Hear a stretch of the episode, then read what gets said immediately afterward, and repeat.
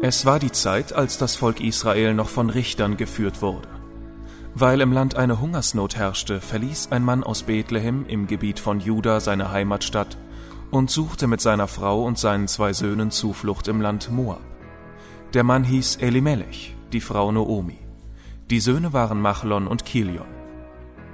Die Familie gehörte zur Sippe Ephrat, die in Bethlehem in Juda lebte. Während sie im Land Moab waren, starb Elimelech und Noomi blieb mit ihren beiden Söhnen allein zurück. Die Söhne heirateten zwei moabitische Frauen, Orpa und Ruth. Aber zehn Jahre später starben auch Machlon und Kilion, und ihre Mutter Noomi war nun ganz allein, ohne Mann und ohne Kinder. Als sie erfuhr, dass der Herr seinem Volk geholfen hatte und es in Juda wieder zu essen gab, entschloss sie sich, das Land Moab zu verlassen und nach Juda zurückzukehren. Ihre Schwiegertöchter gingen mit. Unterwegs sagte sie zu den beiden, Kehrt wieder um, geht zurück, jede ins Haus ihrer Mutter. Der Herr vergelte euch alles Gute, das ihr an den Verstorbenen und an mir getan habt. Er gebe euch wieder einen Mann und lasse euch ein neues Zuhause finden. Noomi küsste die beiden zum Abschied. Doch sie weinten und sagten zu ihr, Wir verlassen dich nicht. Wir gehen mit dir zu deinem Volk. Noomi wehrte ab. Kehrt doch um, meine Töchter. Warum wollt ihr mit mir gehen? Habe ich etwa noch Söhne zu erwarten, die eure Männer werden könnten? Geht, meine Töchter, kehrt um. Ich bin zu alt, um noch einmal zu heiraten. Und selbst wenn es möglich wäre und ich es noch heute tun würde und dann Söhne zur Welt brächte, wolltet ihr etwa warten, bis sie groß geworden sind? Wolltet ihr so lange alleine bleiben und auf einen Mann warten? Nein, meine Töchter, ich kann euch nicht zumuten, dass ihr das bittere Schicksal teilt, das der Herr mir bereitet hat. Da weinten Ruth und Orpa noch mehr. Orpa küsste ihre Schwiegermutter und nahm Abschied. Aber Ruth blieb bei ihr. Noomi redete ihr zu. Du siehst, deine Schwägerin ist zu ihrem Volk und zu ihrem Gott zurückgegangen. Mach es wie sie, geh ihr nach. Aber Ruth antwortete, Dränge mich nicht, dich zu verlassen. Ich kehre nicht um, ich lasse dich nicht allein. Wohin du gehst, dorthin gehe ich auch. Wo du bleibst, da bleibe ich auch. Dein Volk ist mein Volk und dein Gott ist mein Gott. Wo du stirbst, da will auch ich sterben. Dort will ich begraben werden. Der Zorn des Herrn soll mich treffen, wenn ich nicht Wort halte. Nur der Tod kann mich von dir trennen. Als Noomi sah, dass Ruth so fest entschlossen war, gab sie es auf, sie zur Heimkehr zu überreden. So gingen die beiden miteinander bis nach Bethlehem. Als sie dort ankamen, sprach es sich sofort in der ganzen Stadt herum und die Frauen riefen, Ist das nicht Noomi? Nennt mich nicht mehr Noomi die Liebliche, sagte sie. Nennt mich Mara die Bittere. Denn Gott, der Gewaltige, hat mir ein sehr bitteres Schicksal bereitet. Mit meinem Mann und mit zwei Söhnen bin ich von hier weggezogen. Arm und ohne Beschützer lässt der Herr mich heimkehren. Warum nennt ihr mich noch Noomi? Der Herr, der Gewaltige, hat sich gegen mich gewandt und mich ins Elend gestürzt. So war Noomi mit ihrer moabitischen Schwiegertochter Ruth wieder nach Bethlehem zurückgekehrt. Dort hatte gerade die Gerstenernte begonnen.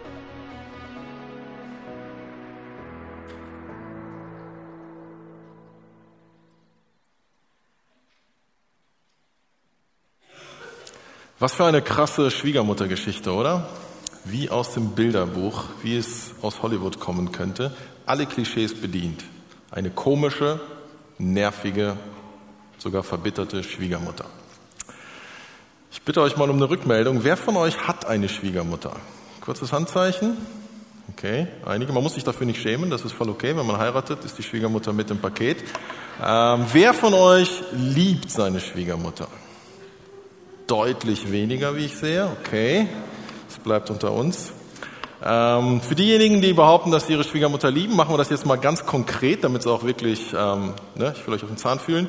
Äh, liebst du deine Schwiegermutter so sehr, dass du sie mit in den Familienurlaub nehmen würdest, sogar wenn sie entscheidet, wo es hingeht? In den bayerischen Wald oder so. Ja, ja, liebst du sie so sehr? Ja, ein paar wenige. Schwiegermütter freut euch, ihr dürft euch da anmelden. Ähm, liebst du, nächste Frage, liebst du deine Schwiegermutter so sehr, dass du sie bei euch zu Hause wohnen lassen würdest, wenn ihr nur eine Küche habt, nur ein Badezimmer und Homeoffice ist ab sofort Schwiegermutteroffice. Würdest du das? Würdest du das tun? Okay. Ich glaube, es sind noch weniger geworden.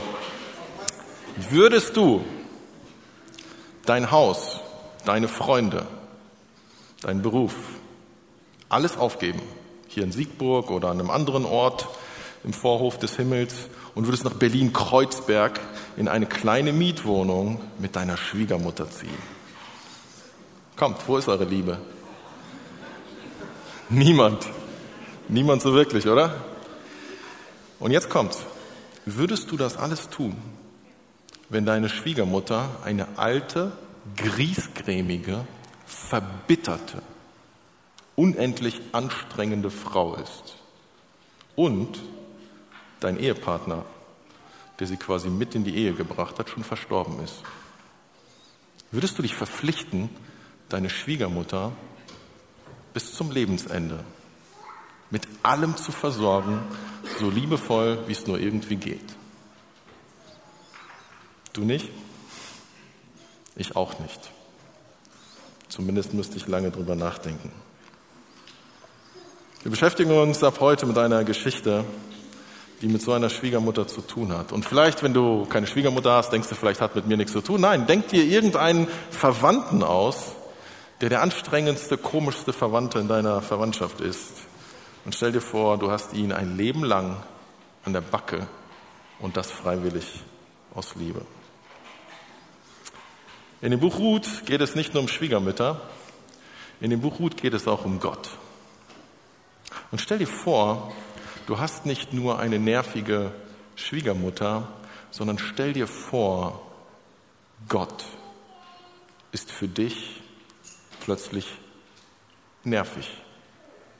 Stell dir vor, Gott verlangt von dir Treue und Liebe und würdest du ihm weiter nachfolgen, würdest du zu ihm halten, wärst du bereit für ihn zu leben, wenn Gott dich eine Hungersnot erleben lässt, dir deinen Ehepartner nimmt, dir alle deine Kinder nimmt?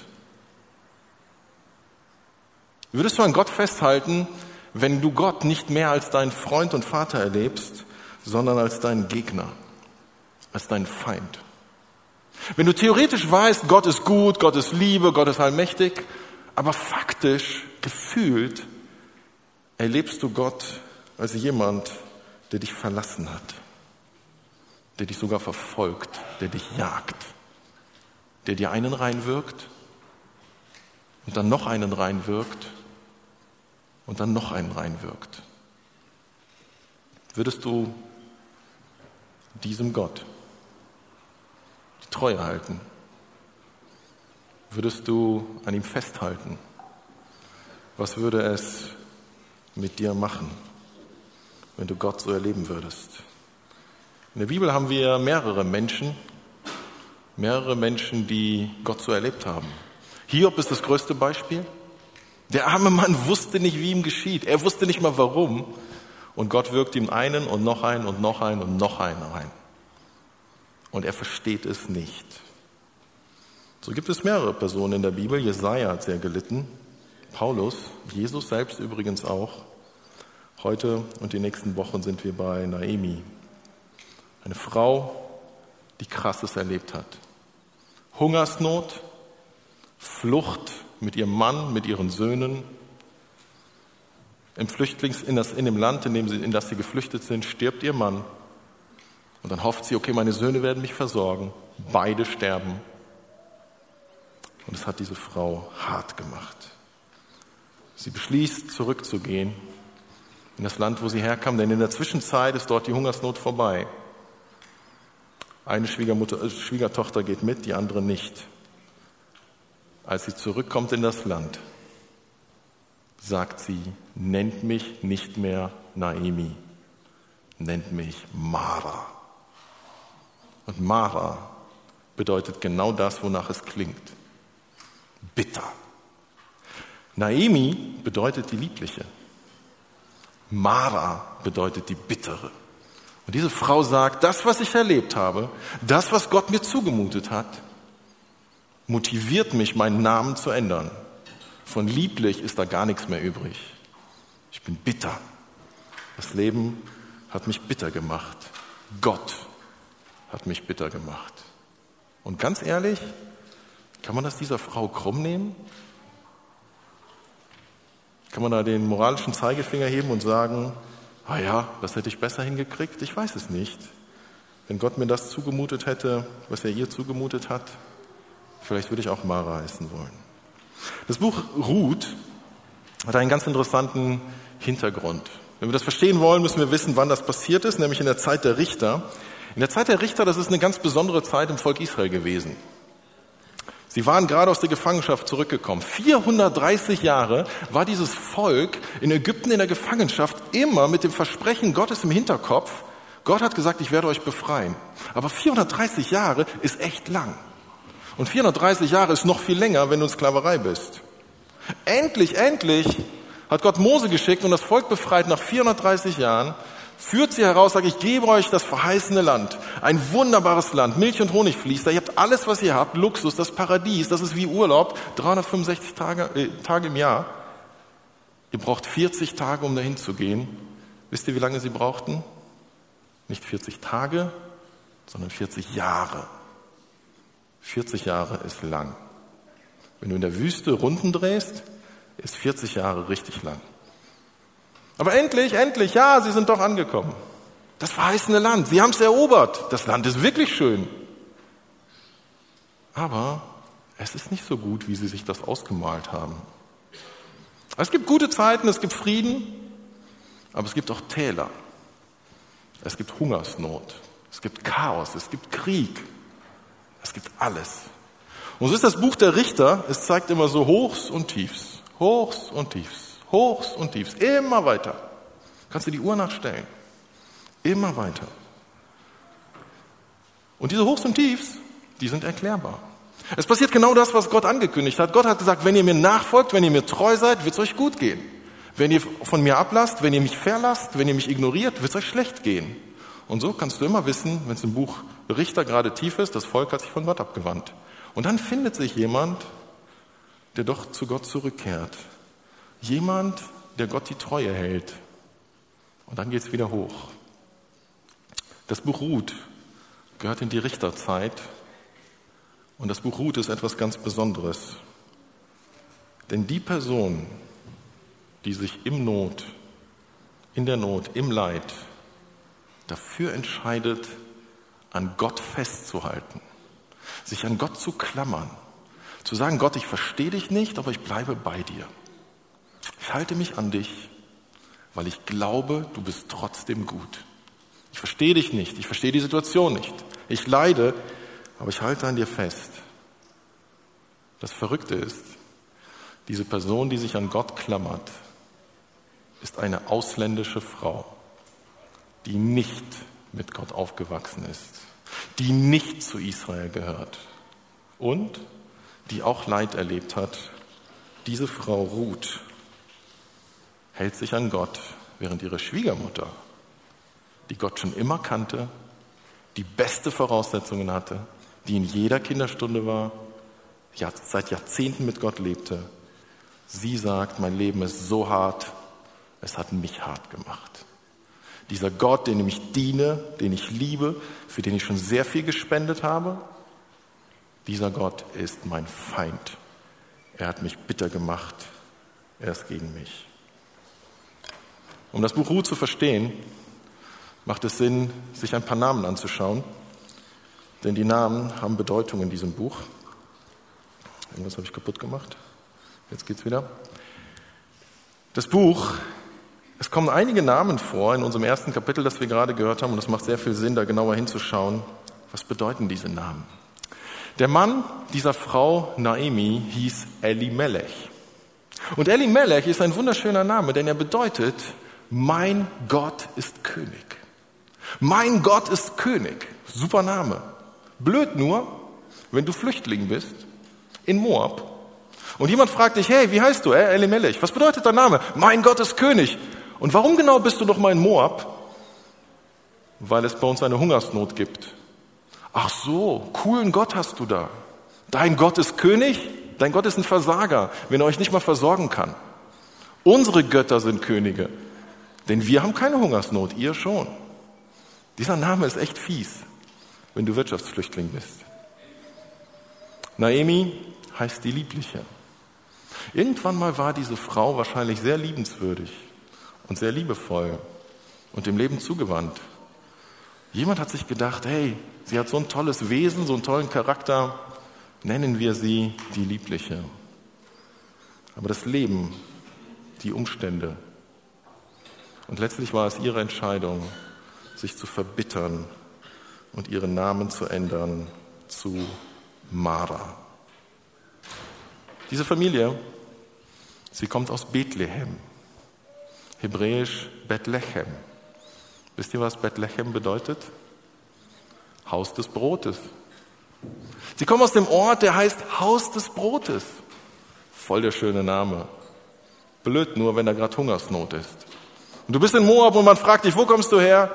Aus dem Haus des Brotes. Und warum seid ihr noch mal hier?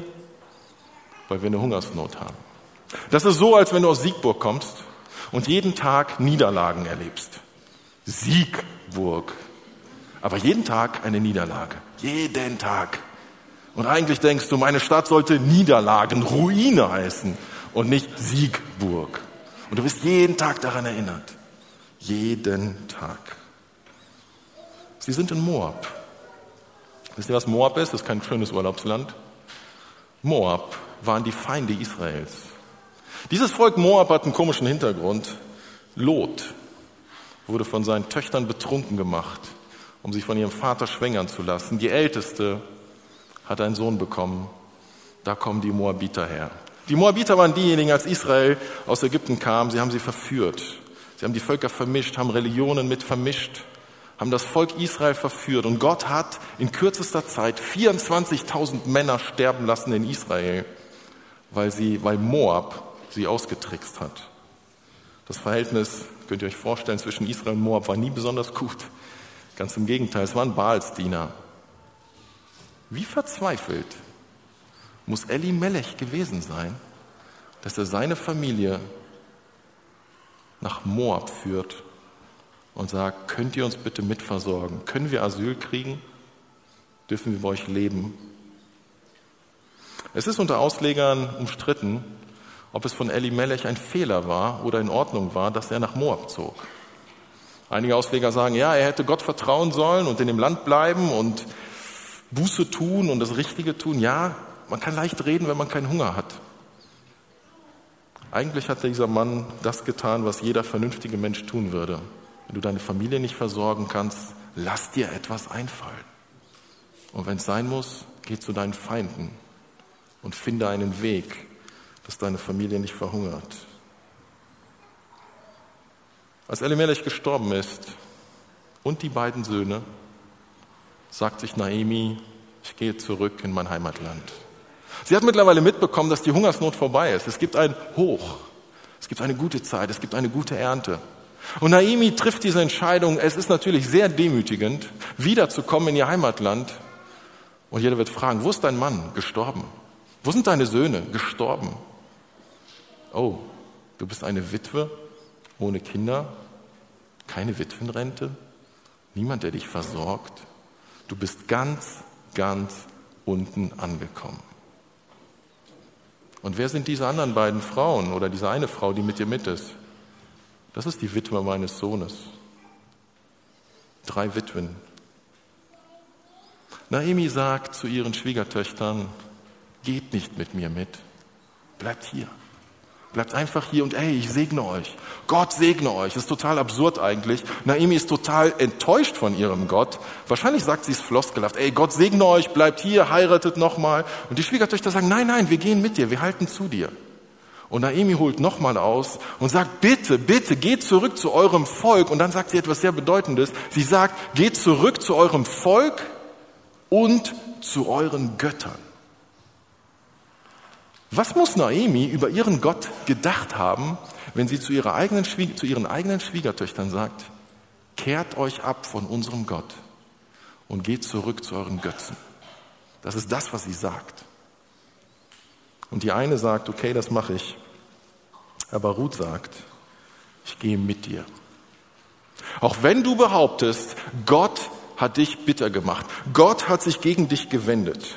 Und genau das sagt Naomi, die Hand des Herrn ist gegen mich ausgestreckt. Sie klagt Gott an für ihr Elend, was man verstehen kann. Aber die Schwiegertochter zu sagen, geh zurück zu deinen Götzen, es lohnt sich nicht, meinem Gott nachzufolgen, das ist schon heftig. Aber Ruth sagt, nein, ich halte dir die Treue. Das Leben hat echt dir hart zugespielt. Ich halte zu dir. Egal wie du bist. Ich halte zu dir. Und sie sagt, dein Gott ist mein Gott. Ruth trifft die Entscheidung, ich bleibe bei deinem Gott, auch wenn du mich gerade ermutigst, ihm den Rücken zuzukehren. Wir erfahren nicht, wie die Ruth zu diesem Ergebnis gekommen ist. Was ausschlaggebend war, dass sie die Entscheidung getroffen hat, auch wenn ich mein Leben nicht verstehe, auch wenn ich meinen, so meinen Mann verloren habe, ich keine Kinder habe, ich halte zu diesem Gott. Naomi und Ruth kommen zurück. Das Erste, was Naomi sagt, ist, nennt mich Mara, denn Gott hat mich gedemütigt. Und mein Name, jedes Mal, wenn ihr ihn aussprecht, jedes Mal, wenn ihr mich ansprecht, möchte ich, dass euch und mir das bewusst ist. Ich bin bitter. Ich bin fertig mit diesem Gott und mit dem Leben. Das Kapitel beginnt mit der Aussage, es war eine Hungersnot in Israel. Das Kapitel endet mit der Aussage, es gab eine Ernte in Israel. Aber all das kann Naomi in ihrer Bitterkeit nicht mehr sehen. Nicht alles war schlecht in ihrem Leben. Jetzt ging es gerade wieder aufwärts. Sie hat eine Schwiegertochter, die ihr versprochen hat, ich werde das Leben lang dich versorgen. Welche Schwiegermutter wünscht sich das nicht? Es gibt auch wieder Ernte. Aber Naomi sieht all das nicht. Was lernen wir von Naomi und Ruth? Als erstes lernen wir, das Leben ist hart und es ist oft unfair. Das ist Fakt. Ich weiß nicht, warum es manche Christen gibt, die durchs Leben laufen und sagen, wenn du nur richtig glaubst, wenn du nur alles richtig machst, wenn du Gott die Treue hältst, dann wird alles gut sein. Ich weiß nicht, ob Sie Bibeln haben, wo das Buch Ruth fehlt und das Buch Hiob und viele andere Geschichten. Fakt ist, egal ob du Christ bist oder nicht Christ, egal was für ein guter Christ du bist oder für ein Versager Christ, das Leben ist hart. Schau dich um. Schau in dein eigenes Leben. Wenn du noch nicht viel Leid erlebt hast, entschuldige, aber es wird kommen. Es wird kommen. Ich weiß nicht, ob du eine Hungersnot erleben wirst, vielleicht auch nicht. Aber Verzweiflung und Frust mit dir, mit anderen. Es gibt viel Leid, auch für Menschen, die zu Gott gehören. Das Leben ist hart. Naomi kann ein Lied davon singen. Und wisst ihr was? Wir erfahren in diesem Buch nicht, warum. Warum hat Gott ihren Mann getötet und ihre beiden Söhne sterben lassen? Warum? Wahrscheinlich wusste Naomi es auch nicht. Es war einfach so. Es ist einfach passiert. Und Naomi wird sich gefragt haben, Gott, was habe ich dir getan? Und die Antwort ist, keine Antwort. Hiob hat auch erstmal ganz lange keine Antwort bekommen. Das Leben ist hart und dieses Leben macht dich hart. Oder auch nicht. Du entscheidest. Ja, das Leben ist hart oder wird hart, früher oder später. Und ja, wir haben nicht das ganze Leben in der Hand. Und auch die Reaktion darauf, was es mit mir macht, das ist bei uns Menschen sehr unterschiedlich. Ich glaube nicht, dass man behaupten kann, wenn Menschen das gleiche Leid erleben, dass sie alle gleich reagieren. Also im Ahrtal ist das anders, ich glaube im sonstigen Leben auch. Wir haben unterschiedliche Veranlagungen, wir haben eine unterschiedliche Prägung, wir sind unterschiedlich resilient. Aber es ist nicht so, dass wir es gar nicht in der Hand haben. Wir haben es sogar ganz wesentlich in der Hand. Ich entscheide, was mache ich damit. Nochmal, das Leid von Ruth war nicht so viel geringer als das von Naomi. Naomi entscheidet sich für den bitteren Weg. Ruth entscheidet sich, Ich halte an diesem Gott fest. Übrigens, wisst ihr, wie die Geschichte ausgeht? Ich spoilere ein bisschen. Falls ihr nächsten Sonntag verschlaft oder so, damit ihr schon mal wisst, wie es weitergeht. Für beide Frauen geht die Geschichte gut aus. Die eine entscheidet sich für Bitterkeit, die andere für an Gott festhalten. Aber Gott zeigt seine Treue, dass er zu beiden gut ist. Am Ende sind beide gesegnet und beschenkt von Gott. Für Naemi auf die harte Tour mit Bitterkeit, für Ruth auf die inspirierend frische, mutige, proaktive Tour, weil sie an Gott festhält und an Menschen festhält, weil sie Gott dient und Menschen dient. Ich habe vor vielen Jahren, Anfang dieses Jahrtausends, Zivildienst gemacht, so alt bin ich schon. Ähm, und im Zivildienst, den Zivildienst habe ich auf einer Seniorenstation gemacht. Nicht in der Pflege, das könnte ich nicht, aber in der Küche, da fühle ich mich wohl. Ähm, und auf der Pflegestation muss man, hat man ziemlich viel mit den älteren Leuten zu tun und ich sag mal, das Leben der meisten war ziemlich trostlos, weil sie vieles nicht mehr mitbekommen haben, quasi gepflegt wurden, von uns Essen angereicht bekommen haben. Aber was mir aufgefallen ist, ähm, auf dieser Pflegestation gab es wirklich von bis. Es gab Menschen, die waren immer noch so fröhlich. Die hatten eigentlich ehrlich gesagt ein elendiges Leben, die hatten viel, viel bessere Zeiten hinter sich, aber die waren immer noch fröhlich und positiv und lustig und humorvoll. Es war richtig schön, denen zu begegnen. Auf der gleichen Station gab es Menschen, die waren so, so bitter. Du hattest keinen Bock, denen zu helfen. Du hattest keinen Bock, in deren Nähe zu sein. Alles war schlecht, alles war miserabel, alles war, sie waren misstrauisch gegen jeden und alles. Und ich will das gar nicht beurteilen von außen und sagen so, hey, warum bist du so? Ich will nur sagen, ich weiß nicht, ob die, die, die positiv waren, immer nur Gutes im Leben erlebt haben. Eigentlich nicht. Sie waren auch auf der Pflegestation und mehr oder weniger warteten sie auf ihren Tod und waren auch sehr, sehr einsam. Aber sie hatten eine positive Haltung eingenommen zu ihrem Leben, zu ihrer Situation. Während die anderen sich für einen Weg der Bitterkeit ein Stück weit, glaube ich, auch immer entschieden haben. Wir haben es in der Hand. Wir haben nicht alles in der Hand, was das Leben mit uns macht. Aber wir haben es in der Hand, wie wir darauf reagieren. Und das ist keine einfache Sache. Das ist kein Spaziergang. Aber offensichtlich ist das möglich, sich zu entscheiden. Ein drittes, was denkst du über Gott?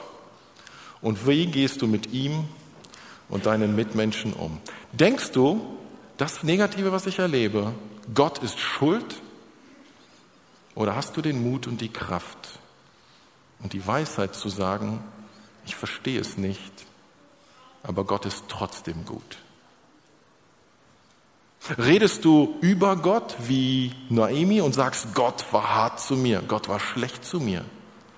Oder redest du wie Hiob mit Gott und sagst, Gott, ich verstehe dich nicht, aber wenn ich überlege, die Alternativen, die sind noch schlechter, ich bleibe bei dir. Gehst du den Weg von Ruth und sagst, dein Gott ist mein Gott. Keine Diskussion. Ich bleibe bei diesem Gott und ich tue das Richtige. Ich diene einem Menschen, der verbittert ist. Eigentlich sollte Naomi ein Vorbild sein. Sie kannte Gott. Eigentlich hätte sie zu Ruth sagen sollen, Ruth, das Leben ist hart, aber Gott ist trotzdem gut. Ruth, komm mit mir mit. Wir gehen in unser Land zurück. Da gibt es wieder was zu essen. Gott hat dafür gesorgt. Gott wird auch weiter für uns sorgen. Komm, wir gehen zurück und du wirst diesen Gott noch näher kennenlernen. Wir gehen zusammen in den Tempel. Du kannst unserem Gott begegnen. Du bist willkommen. Das sagt sie nicht. Ruth ist hier das Vorbild, die sagt, ich lasse meine Familie zurück, meine Verwandtschaft zurück, meine Götzen zurück dein Gott ist mein Gott. Ich vertraue ihm, ich folge ihm. Ich will ihn näher kennenlernen, auch wenn, auch wenn das Leben so, so hart zu mir ist. Das Buch Ruth lehrt uns ein ganz, ganz wichtiges Konzept. Es ist ein hebräisches Wort, es lautet Chesed. Muss ein bisschen Hebräischunterricht hier machen, auch wenn ich Hebräisch schon echt lange her ist. Chesed. Ein spannendes Konzept, das sehr, sehr grundlegend ist. Das bedeutet so etwas ähnliches wie Bundestreue. Also es bedeutet bundestreue Liebe, Liebe, die in einem Bund verankert ist, in einer Vereinbarung. Es bedeutet einfach Treue, Loyalität. Es bedeutet auch Großzügigkeit und fortwährende, andauernde Hingabe, und zwar in Bezug auf Gott und Menschen. Chesed ist etwas, was Gott beschreibt. Gott ist treu. Und das sieht man in diesem Buch, Gott ist treu, auch in diesen negativen Umständen. Gott ist treu, Gott hält zu seinem Volk, er liebt sein Volk, auch wenn er es durch Täler gehen lässt. Er gibt sein Volk nicht auf. Gott ist treu, er ist loyal, er ist großzügig. Du musst nur warten manchmal. Er ist fortwährend hingegeben. Gott garantiert sein Chesed, seine Treue, aber er erwartet von den Menschen auch, er erwartet von den Menschen auch Chesed, von seinem Volk Israel damals und von uns heute. Gott sagt, halte an mir fest, bleib bei mir, bleibe großzügig in Bezug auf mich und auf Menschen. Halte durch. Entscheide dich für Treue. Geh die extra Meile. Tu nicht nur das Allernötigste, sondern geh die extra Meile mit deinen Mitmenschen. Sei für andere da. Halte Gott die Treue. Auch wenn dein Leben, dein eigenes Leben und die Umstände eigentlich der blanke Horror sind. Ruth war eine sehr unbedeutende Frau, eine Moabiterin, eine Ausländerin, die mit Götzendienst aufgewachsen ist. Sie war in Israel nicht besonders willkommen. Sie war in der Fremde. Keinen Mann, keine Kinder. Aber Ruth wird zu einer der Heldinnen, der Superstars der Bibel, weil sie im Kleinen Gott und ihren Mitmenschen die Treue gehalten hat. Sie ist eine Segensempfängerin und eine Segensträgerin geworden. Ruth ist Chesed. Sie lebt Bundestreue. Und wisst ihr, was Gott macht? Er zeigt ihr seine Treue. Ruth ist die Urgroßmutter von König David. Das ist mal ein steiler Aufstieg. Und dadurch, dass sie Urgroßmutter von David ist, ist sie die Ur, Ur, Ur, Ur, Ur, noch irgendwie 30 Urs, Großmutter von Jesus. Wie ist sie da reingekommen? durch Chesed die Treue gehalten, obwohl die Umstände miserabel waren. Zwei kurze Lektionen aus diesem Buch. Ganz einfach. Vermeide Verbitterung, liebe leidenschaftlich. Vermeide Verbitterung. Es wird genug Gründe in deinem und meinem Leben geben, um bitter zu werden. Mal sind es die Umstände, Mal die Mitmenschen, Christen, Leiter. Irgendjemand wird dich enttäuschen, wird dich frustrieren, garantiert. Und sogar Gott. Wenn du irgendwelche Erwartungen hast, was Gott, die Gott erfüllen muss, irgendwas, was du erwartest, wie Gott zu sein hat zu dir, wie Gott dich behandeln muss, weil du ja so viel spendest, weil du ja so viel dienst, weil du ein so guter Mensch bist. Es tut mir leid. Es kann sehr gut sein, dass Gott dich so behandelt, dich Dinge erleben lässt, wo du sagst, es ist einfach nur unfair. Das kann sehr gut passieren. Vermeide trotzdem Verbitterung. Werde nicht dieser griesgrimmige Mensch, der du werden könntest. Denn die Frage ist, ob diese verbitterte Perspektive auf das Leben die richtige Perspektive ist, ob es wirklich das gesamte Bild ist ob es wirklich die Perspektive Gottes ist. Und das andere, Liebe leidenschaftlich oder Liebe auch leidensbereit, wage es, wage es, Gott und deine Mitmenschen trotzdem zu lieben, auch wenn es sich anfühlt, als ob Gott und deine Mitmenschen dein Feind sind. Es ist ein Wagnis, es kostet uns alle Überwindung. Ich wage zu behaupten, es ist paradox, es ist ein Widerspruch in sich, Christ zu sein und sich zu verbittern. Denn es bedeutet, dass ich die Perspektive Gottes nicht mehr einnehme. Und damit will ich niemand verurteilen, den das Leben hart gemacht hat, aber ich will dich ermutigen, dich dagegen zu entscheiden. Und ich glaube, es ist das Natürlichste auf der Welt. Es gehört zum Wesen des Christseins dazu, Gott und Menschen leidenschaftlich zu lieben, auch wenn sie eigentlich dir das Gefühl geben, dass sie es nicht verdienen.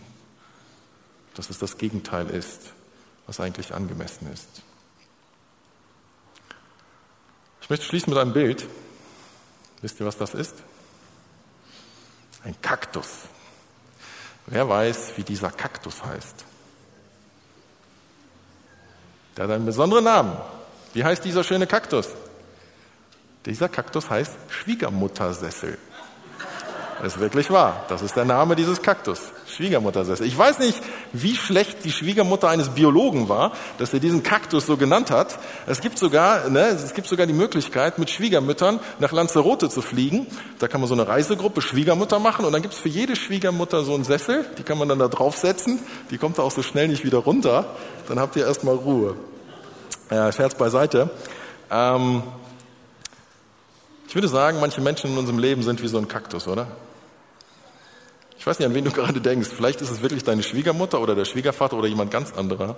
Es gibt Menschen, die sind wie so ein Kaktus. Hart, rau, stachelig, unangenehm. Diese Menschen gibt es. Und ich finde es nicht leicht, jetzt zu sagen, können wir uns entscheiden, diese Menschen trotzdem zu lieben.